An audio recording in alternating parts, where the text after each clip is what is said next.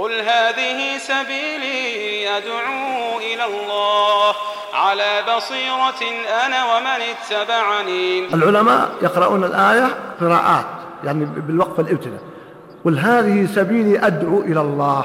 يقف على بصيرة أنا ومن اتبعني. ويقرؤون قل هذه سبيلي أدعو إلى الله على بصيرة أنا ومن اتبعني. وكما وقفنا معه في سورة يوسف. لماذا جاءت سبحان الله سبحان الله نعم تنزيه الله جل وعلا عما يقع من خطأ. قد يقع الإنسان في خطأ.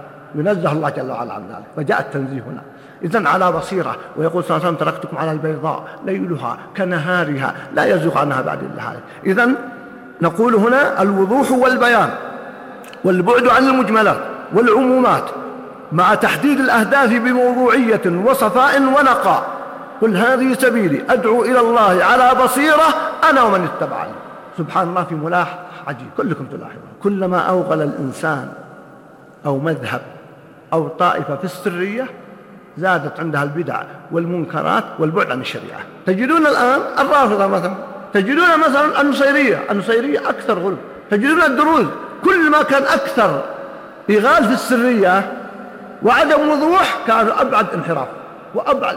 فسبحان. ميزة هذا الدين واضح سهل بين يعرفه العامي والرجل والمرأة والكبير والصغير. وكذلك نفصل الآيات وردت في أكثر من موضع في القرآن. القرآن ليس فيها الغاز السنة أبدا واضحة بينة. فبمقدار وضوح منهج الإنسان وصفاء المنهج يطرد عليه. أما إذا فيه رموز الغاز أسرار يبدأ الاضطراب يبدأ التغير يبدأ الإشكال